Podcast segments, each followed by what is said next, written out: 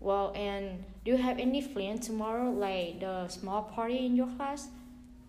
Yeah, actually, I'm super excited. We have to bring some food for it though, so I need to go to the store later today. Wow. What you gonna bring?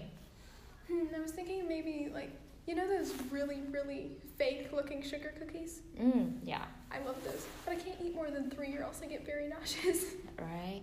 Um, I have the class. I have small party too, and um, the topic is the traditional food because we are from the class that have a lot of people different country.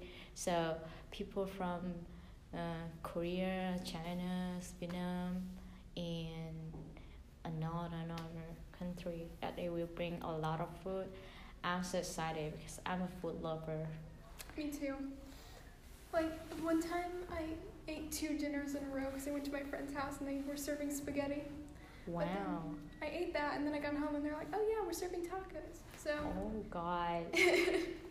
you look small, but you know you have a big tummy that you can eat a lot.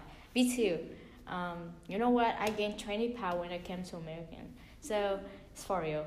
yeah, it's really interesting about American food and Asian food. You know, combination.